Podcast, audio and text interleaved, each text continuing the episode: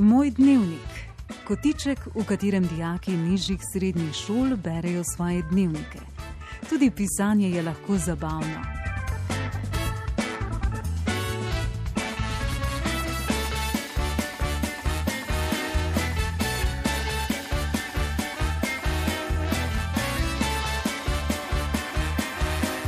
Uredništvo Barbara Frluga. Dragi učenci, drage učenke in seveda vsi, ki nas poslušate, ponovno bodo danes z nami učenci nižje srednje šole Simona Gregorčiča iz Doline, tokrat iz prvega A razreda. Pripravili so se s profesorico Poljanko Doljak.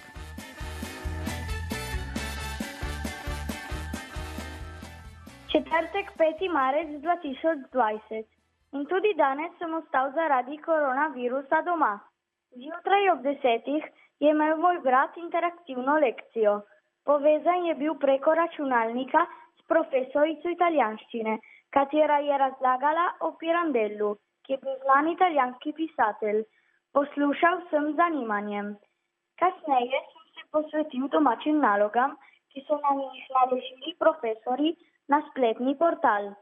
Učenje nadaljavo ni najbolj prijetno. Pogrešam šolo, svoje sošolce in profesorje, pogrešam svoje navadno življenje. Ko sem dokončal naloge, sem poklical prijatelja Mateja preko Skypa. Skupaj sva se pogovarjala in se razveselila. Ker je bil sončen dan, sem se popovdne razvedril na vrtu. Vrčal sem žogo, vozil sem se s kirojem in užival svež zrak.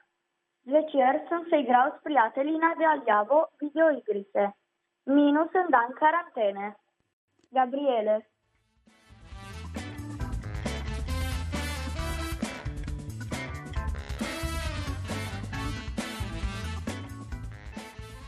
Zbudil sem se ob 9.45. Zaspan sem se skotalil s sopnic do zajtrka. Po zajtrku sem pisal nalogo do kosila. Jedli smo golaš in polento. Popovdne sem naredil ročno delo iz kartona z nono. Končni izdelek je bil zelo lep. Do večera sem se igral s prijatelji. Nažalost me je moj najljubši prijatelj razočaral, zato da če mi imeti več opravka z njim. Drugi dan sem se zbudil slabe volje. Peter Kocen.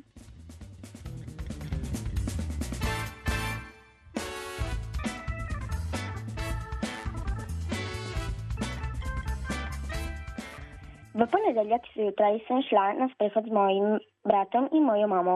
Hodili smo dve uri in pol. Dokler smo hodili, smo videli koze. Imele so tudi osem mladičev. Prišli smo do botača in spili sok. Šli smo nazaj, ko smo prišli domov in potem sem šla k teti in pomagala iztrasniti omaro, da jo može njene hčere razstavi. Ko smo končali, sem šla dol k mami in smo pojedli večerjo. Vanessa.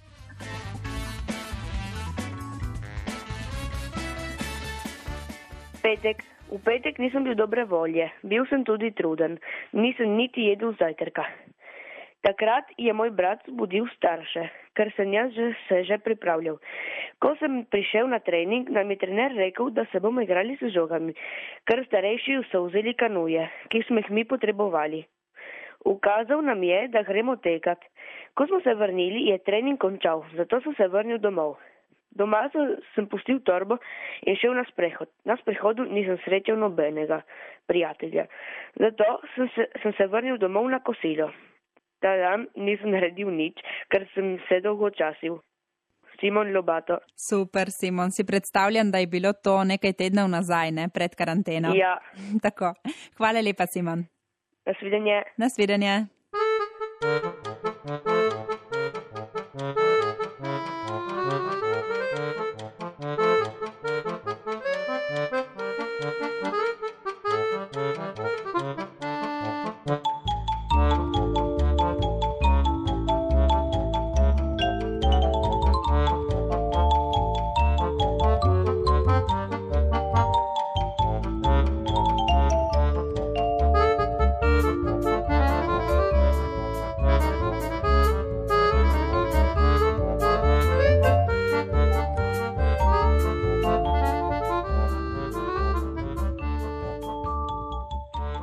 Prijateljstvo nadaljavo.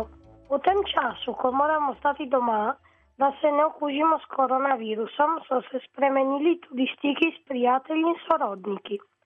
Slišimo in vidimo vse lahko, te preko telefončkov, računalnikov in podobno.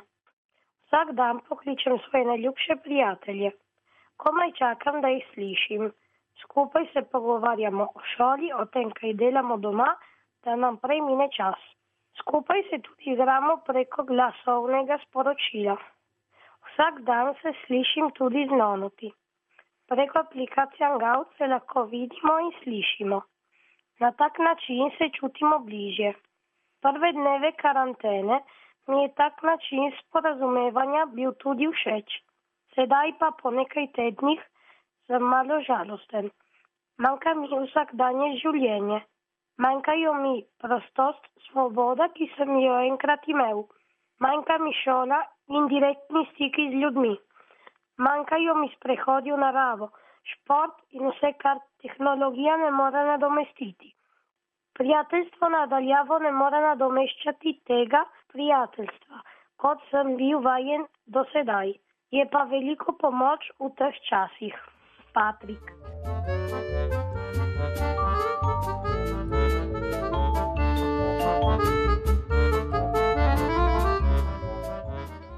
V petek zjutraj sem se zbudil, ker sem bil strašno žejen. Stekel sem v kopalnico, odprl pipo in si napolnil kozarec z vodo.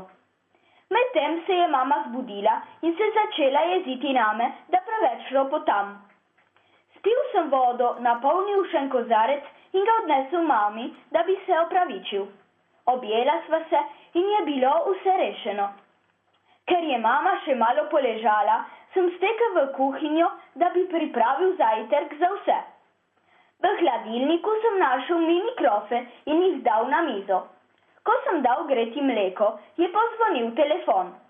Odgovoril sem in na drugi strani telefona zaslišal nepoznani glas. Najprej sem se ustrašil, potem sem ugotovil, da je na drugi strani moj prijatelj Gabriele, ki se je hotel pošaliti z mano. Z njim sem se kar nekaj časa pogovarjal. Na koncu sva se zmenila za popoldanski sprehod. Takoj, ko sem odložil telefon, sem ugotovil, da na mizi ni več krofov. Zdelo se mi je čudno. Sledil sem sledi sladkorja, ki prej ni bilo.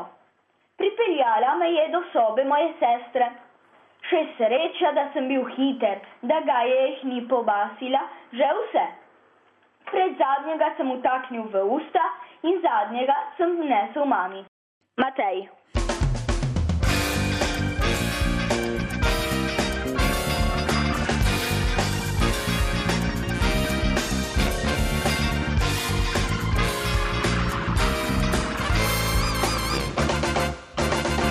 Danes zjutraj sem se zbudila ob desetih. Za zajtrk sem jedla piškote in mleko. Potem sem šla zbuditi mojo sestro.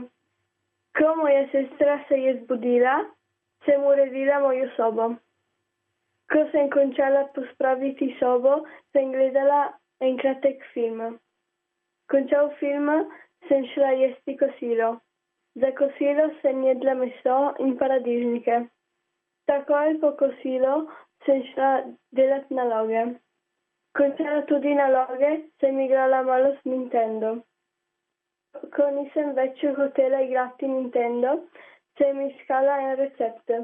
Iskala in iskala in sem dobila recept za torto z Nutello. Torej sem pripravila vse in me začela kuhati. Končala torto sem malicala. Torta je bila zelo dobra in torej bo naredila še druge. Alesja.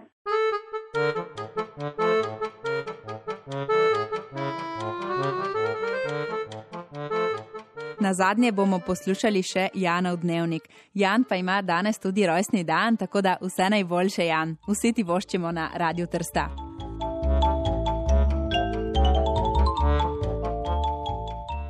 Sreda 4. marca 2020. Še dva ura. Zjutraj sem vstal zaradi očeta, ki je odprl okno v sobi. Osma ura, šli smo na šolo iskat knjigo italijanščine, da bi to končal domače delo. 8.20, prišli smo k moji noni rožani in jaz sem dokončal domače delo. Deset in pol je prišel moj strejc in povedal, da jutri zjutraj bo imel lekcije baterije z novim učencem. Popolne in pol, za kosile bojo nona pripravila juho in, moha, in pohano meso. Ena in pol, medtem ko je moja babica se gledala televizijska poročila, se igral z mojo sestro. Treja ura, medtem ko je babica kvačkala, sem bral knjigo. Treja in pol je moja babica, moja babica je rekla, da lahko reva s sestro k našim prijateljem. Je povedala, da bo čez nekaj minut šel oče iskat za košarkarski tim. Jan.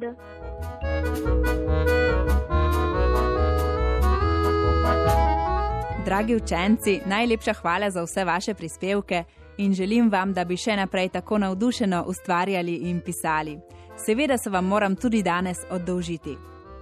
Tokrat vam svetujem knjigo, ki jo morate v življenju gotovo vsaj enkrat prebrati. Njen naslov je Geniji v kratkih hlačah. Geniji v kratkih hlačah je mladinski roman, ki ga je napisal pisatelj Slavko Pregl. Prvič je izšel leta 1978 v založbi Mladinska knjiga. Po genijih v kratkih hlačah je Slavko Pregel napisal še genije v dolgih hlačah in genije brez hlač. Glavne osebe v teh knjigah so najstniki, toliko stari kakor vi, vendar so to posebni geniji, geniji posebne vrste. Skupina mladih v tej zgodbi ustvarja šolsko glasilo Utripe. V šoli se soočajo s tem, kar doleti vsakega najstnika: slabimi ocenami, opomini, problemi s profesori, pa tudi prvimi simpatijami. Nekega dne se ustvarjalci glasila sprejo, saj se mlajša skupina, to so Pipi, Miha, Kocka, Bajsi in Razmeš, počuti zapostavljene.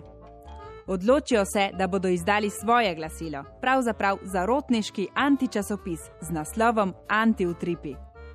To glasilo postane nepričakovano uspešno, najstniki pa se zopet spoprijateljijo. V skupnem ustvarjanju utripov so tako dobri, da zmagajo celo na tekmovanju za najboljše šolsko glasilo. No, to so geniji v kratkih hlačah pisatelja Slavka Pregla.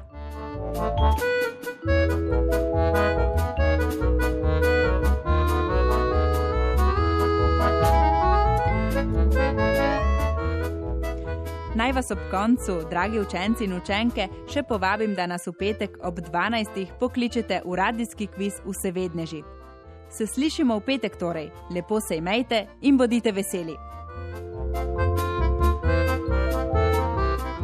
Če ste slučajno katero od prejšnjih oddaj zamudili, jo lahko poslušate tudi na podkastu na naši spletni strani trikratvojnive.sedespjk.raj.it pod zavihkom Vsevedneži, kjer so zbrani tudi vsi radijski kvizi.